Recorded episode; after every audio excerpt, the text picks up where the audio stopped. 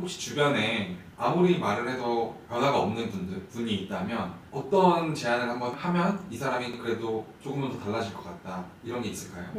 일단 첫 번째로 동문서답이지만 저는 제안을 안 할 것 같아요. 그냥 굳이 내 에너지를 같이 이렇게 으쌰으쌰 하는 사람들끼리 모여도 지금 모자를 이 시간에 에너지 없는 사람한테 굳이 가가지고 이렇게 해봐 이런 건 절대 안 할 것 같아. 그러니까 이래서 정말 또 다른 양극화가 생기는 거긴 한데 안 할 것 같고, 근데 진짜 저도 그런 지인들이 있거든요. 제발 바뀌었으면 좋겠고 막 이걸 알았으면 좋겠고, 그런 사람들한테 저는 무조건 책을 그냥 사줘요. 그냥 그 사람에게 딱 도움될 책. 근데 제가 최근에 읽은 책 중에 역행자라는 책이 있는데 거기서 자의식 해체라는 부분이 이제 나오거든요. 그러니까 부자가 되기 위한 7단계에 대한 설명이 있는데 그 첫 단계가 자의식을 해체하는 거예요. 그러니까 어떤 내 무의식이 계속 난 안 돼, 저거는 부자고 저거는 뭐 재벌들만 하는 거고 저거는 신사임당이라 한 거고 저거는 누구라 한 거고 이런 끝없는 무의식이 있잖아요. 아무리 좋은 걸 들어도. 근데 그 무의식에 먼저 균열을 내줘야 되는데 그 균열을 낸 두 가지 방법이 내 오랜 친구들 중에 한두 명 성공했다 이러면 그게 균열이 난대요. 왜냐면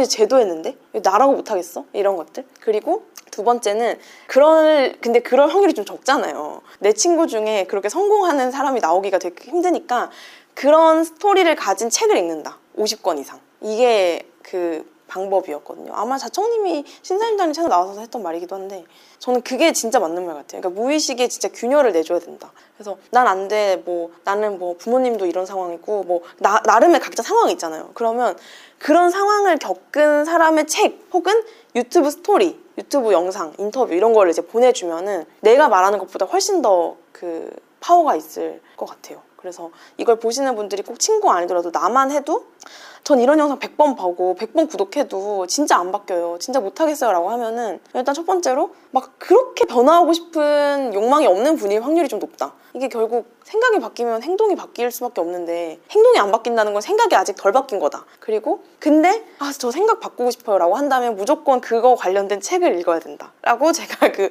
역행자에서 배웠거든요. 그래서 네, 관련된 책을 좀 많이 읽으시는 게, 그러니까 이 균열이 날 때까지 그 목표는 단순히 한 권 읽고 끝 이게 아니라 그 무의식의 균열이 날 때까지 보고 읽는 게 중요한 것 같아요. 역행자를 통해서 그런 방법을 이제 말씀해 주셨는데 그러면 그런 균열을 낼 수 있는 책은 혹시 어떤 게 있을까요? 일단 역행자로 진짜, 그러니까 저는 자청님 글을 옛날부터 많이 읽었으니까 역행자 책 진짜 추천드리고, 그 외에 좀 빡세게 균열을 내는 책이 있어요. 세이노의 가르침. 이거는 책도 아니, 그 판매되는 책이 아니라서 네이버에 세이노의 가르침 검색하면 PDF로 다운받아서 바로 볼 수 있거든요. 그리고 안드로이드는 어플도 있어요, 심지어.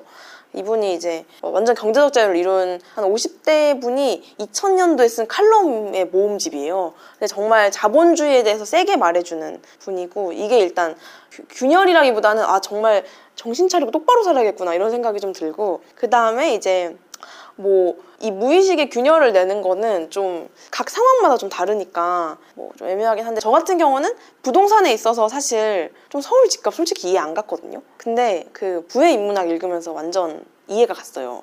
서울은 비쌀 수밖에 없겠다 이런 것들. 그래서 좀 저한테는 그 세 권이 지금 당장은 딱 생각나는 책인 것 같아요. 어떻게 하면 사람들이 되게 막 잘 지낼 수 있는지 잘 만날 수 있는지 이런 걸 들어야 될 것 같은데. 근데 이건 좀 성향이긴 한데 그러니까 굳이 저는 막 이런 거죠. 그 제 책에도 써 있는데 원숭이가 물고기를 부러워할 필요는 없다고 생각하거든요. 그러니까 원숭이는 나무를 타야지 계속 헤엄치고 싶어 하면은 그냥 지 능력 못 쓰고 그냥 죽는 거잖아요.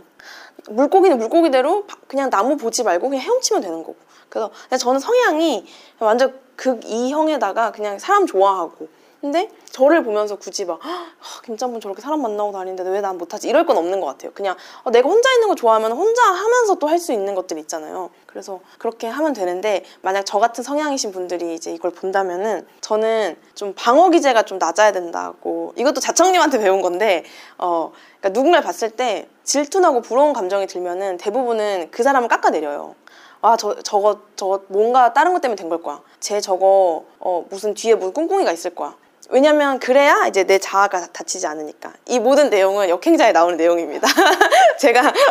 이것도 저도 배운 건데 근데 이제 이 마음이 들면은 아, 내가 지금 내 자의식에 상처받지 않기 위해서 저 사람을 깎아내리고 있는 거구나. 사실 저 사람한테 배울 게 되게 많을 텐데. 그럼 내가 지금 왜 질투가 나고 왜 부러운 거지? 그 찾아보면 다 이유가 있거든요. 예를 들면 이런 거죠. 아까도 저보다 구독자가 낮은데 커뮤니티 운영을 잘해요. 그러면 어떻게 보면 예전에 저는 그래도 구독자 낮잖아. 구독자 높은 게 짱이지. 커뮤니티 운영 잘하면 뭐해? 약간 이렇게 생각했을 것 같아요. 근데 지금은 아, 이런 질투가 나는 걸 보니까 내가 커뮤니티 운영을 나도 잘하고 싶은가 보다. 그럼 저 사람한테 연락해서 내가 그 부분을 배워야겠다. 이렇게 해서 저는 이제 연락을 해서 뭐 DM이나 뭐 DM, 거의 대부분은 DM으로 해요. 연락처를 거의 모르니까. DM이나 뭐 아니면 유튜브에 댓글을 단다거나 해가지고 이제 저를 알리고 먼저 손 내밀어서 그렇게 만나서 듣고 배우고 하다 보니까 이렇게 되는 것 같아요.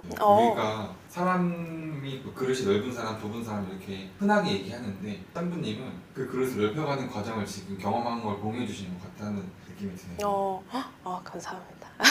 근데 진짜 전 되게 좋은 세상에 살고 있다고 생각해요. 뭐 자의식 해체 이런 말을 우리 부모님 시대에 알았겠냐고요. 그냥 질투나면 질투나는 거고 사촌이 땅을 사면 배가 아픈 게 당연한 건데 지금은 아, 이거 방어기제다. 내 자의식 보호하려고 저 사람 까내리는 거다. 사실은 저 사람한테 배울 게 진짜 많은데. 이런 걸 저는 다 이제 책과 영상을 통해 배웠거든요.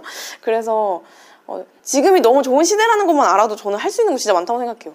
그러니까 이런 걸 알려주는 사람들이 너무 많고 뭐 강의도 많고 이런 게 누군가는 책팔이 강의팔이라고 하고 누군가는 와, 인생 강의다, 인생책이다 이러면서 인생을 바꾸잖아요.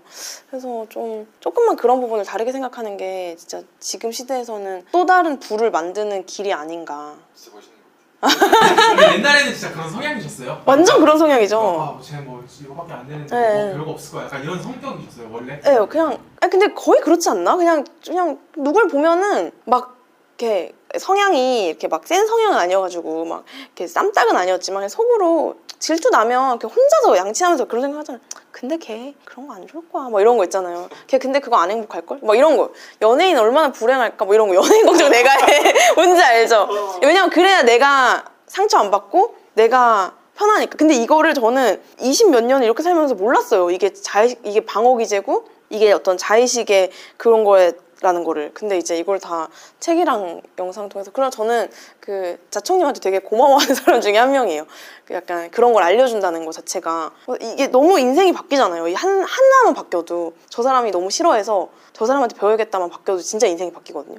그래서 네, 저는 그렇습니다. 지금 들어보면은 성공의 조건에 외향성이 필수인가라는 생각이 들거든요. 근데 그게 필수, 내가 꼭 이 벽을 깨 넘어야 하는 것인지 아니면은 내향적인 분들도 다른 방식의 성공 루트가 있을 수 있는지 궁금합니다. 네, 그래서 이것도 내향형 중에 성공한 사람들을 봐야 되는 것 같아요. 그러니까 저는 롤모델 설정하고 벤치마킹이 진짜 중요하다고 생각하는데 저는 이렇게 그 분야별로 제가 원하는 그게 있거든요. 예를 들어서 유튜브는 제가 진짜 많이 말하고 다녔는데 유튜브에서는 여자 신사임당 이 말을 진짜 많이 하고 다녔고 그리고 뭐 어느 부분에서는 사업가는 약간 이런 느낌 뭐 커뮤니티 운영에서는 이런 느낌 약간 이런 걸 계속 해요. 그러니까 그 내향형이라고 생각하시는 분들도 그 내향형 중에 성공하신 분들이 있잖아요. 뭐 그런 분들을 많이 보는 게 중요한 것 같아요. 근데 만약에 나는 뭔가 나도 외향형이 좀 돼보고 싶어 라고 한다면 아주 천천히 그런 좀 안전한 모임부터 좀 시작해보시면 좋은 것 같아요. 모임도 예를 들어서 뭐 20명 모임 이런 거 가면 그냥 100% 기빨리거든요.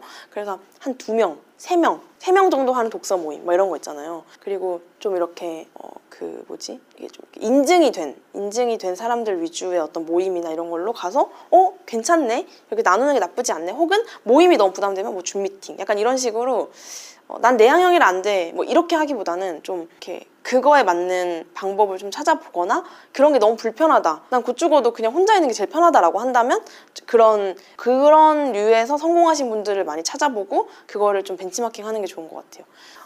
예를 들어서 뭐 작가님 같은 분들은 이렇게 정말 글 쓰시는 시간이 많잖아요. 혼자서. 그런 분들도 뭔가 뭐 월 구독료로 이렇게 해가지고 어떤 레터를 발행해서 돈을 번다든지 이런 것들이 있잖아요. 그래서 꼭 굳이 외향형이 될 필요는 없다. 그냥 내향형이든 외향형이든 이건 상관없이 그냥 내 기질대로 그냥 성공하면 된다. 이렇게 생각해요. 어느 정도 모았으면 나 이제 잘 쓰는 것도 연구해봐도 되겠다. 그런 금액이 있을까요? 근데 사실 모으면서 잘 쓰는 연구는 계속 해야 되는 것 같아요. 제가 조금 후회됐던 게 이제 1억 모으고 좀 현타가 왔던 게 잘 쓸 줄 모르는 거예요. 그래서 진짜 와 이게 써본 놈이 쓴다고 하잖아요. 써보질 않으니까 뭐가 좋은 소비인지 전혀 모르겠는 거예요. 그냥 아끼는 건 할 수 있는데 저는 아끼려고 제가 돈 모은 게 아니잖아요.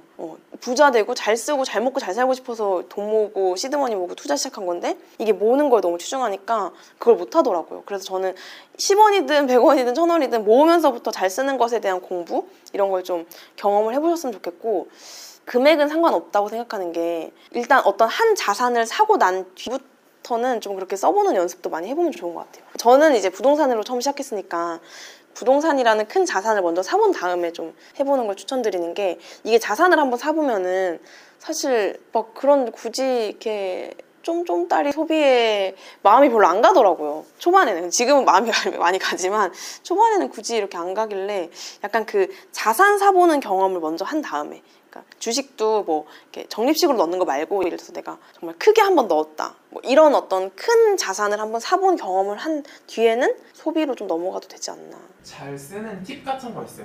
잘 쓰는 팁은 이것도 그냥 약간 공부인 것 같아요. 저는 요즘에 옆집 언니 최 실장님 영상 되게 많이 보거든요. 그러니까 패션도 그냥 아무렇게나 사는 게 아니라 나에게 어울리는 거 사고 화장을 하더라도 나에게 어울리는 걸로 하고 좀 그런 거. 그러니까 마구잡이가 제일 위험한 것 같아요. 그러니까 제가 최근에 제 영상에서 추천한 건데 챌린지유 님이 알려주신 건데 젠페이스라는 어플로 퍼스널 컬러 진단을 할 수 있어요. 그러면 나에게 무슨 색깔이 어울리고 어떤 화장이 어울리는지 알 수 있거든요. 근데 저는 여태까지 좀 진한 섀도우를 했던 거예요. 지금 약 3달 전까지. 저는 진한 섀도우를 하면 약 5년은 늙어 보이는 사람이거든요. 봄웜이라서. 그러니까 저는 그냥 깔끔하게 아이라이너 한 줄, 깨끗한 피부 표현. 이게 저랑 가장 잘 어울리는 건 거예요. 그래서 최근에 제가 듣는 피드백이 오늘 이렇게 PD님도 그러셨는데 왜 이렇게 밝아지셨어요? 왜 이렇게 뭐 얼굴이 좀 화사해졌다고 말을 많이 듣거든요. 그러니까 이제 절대 어두운 옷 안 입고 화장, 피부 표현 깨끗하게 하고 약간 이런 걸 하고 있거든요. 그러니까 같은 화장품을 쓰더라도 굳이 막 이제 어두운 섀도우 이런 거 안 쓰는 거죠. 그래서 올 옷도 어두운 거 안 입고 그러니까 같은 걸 해도 조금 더 나에게 맞는 거를 쓰는 거 이게 제일 좋은 소비인 것 같아요. 특히 젊은 세대들이 이렇게 허세에 돈을 쓰는 것에 대해서 어떻게 생각하고 계신가요? 좀 약간 저는 좀 다른 관점인데 그 영역으로 생산자의 그러니까 내가 하는 어떤 허세라고 생각하는 무언가로 생산자의 영역이 되면 된다고 생각하거든요. 근데 제가 생각하는 인스타에 올라온 사람들은 다 약간 생산자 영역을 하고 있는 것 같아요. 골프 옷을 입고 사진을 찍어서 골프 옷을 협찬받는다든지 뭐 팔토시 광고를 받는다든지 뭐 이런 거 있잖아요. 그래서 저는 조금 다르게 보고 있긴 하거든요. 이 현상을. 근데 이런 건 위험하죠. 그런 영상들이나 인스타를 보면서 나도 해야겠다. 나 지금 막 월급 200 받는데 한 50만 원짜리 뭐 막 해야겠다. 이거는 안 되는데 아니 그거 손가락질 할 이유가 도대체 뭐가 있지? 약간 저는 이렇게 생각하는 게 있어요. 아니 그거 자기가 다 갚고 자기가 알아서 살고 누군가는 돈이 많아서 그렇게 할 거고 누군가는 뭐 생산자의 영역으로 할 거고 누군가는 그냥 부러워서 하겠죠. 근데 그거를 그 누가 뭐라 할 자격이 있나? 아 저는 무조건 내가 쓴 돈에 뽕을 뽑자라는 마인드만 있으면 생산자 영역이 된다고 생각해요. 실제로 저도 골프로 뭔가 인스타그램을 해볼까 유튜브를 해볼까 고민했던 게 뭔가 골프 PPL 이런 게 진짜 많더라고요. 그래서 제가 요즘 살 빼고 있거든요. 골프는 이렇게 좀 이렇게 내시는 분들이 많으니까 그러니까 이게 되게 좋은 영향이 되는 것 같아요. 그러니까 내가 사진을 찍고 해시태그랑 그 계정 태그를 걸어서 계속 그 계정에 노출을 하고 이제 한번 제안 메일을 보낸다든지 이거 제 영상에 그 챌린지유님 인터뷰에 진짜 자세히 나와 있는데 그 챌린지유님이 그 메일 어떻게 보내는지까지 서식을 다 주셨어요. 안녕하세요 브랜드 담당자님 저는 누구누구입니다. 저는 뭐 인스타그램에서 이런 걸 하고 있고 그러니까 그게 팔로워가 1000명대 정도 되면은 인스타그램 기준으로 뭐 한 30개 보내면은 한 5-6개는 답장이 온다는 거예요. 그게 협찬 받는 거예요. 그렇게 그럼 내 돈 안 쓰는 거. 이런 식으로. 그리고 이런 게 완전 꿀팁이네.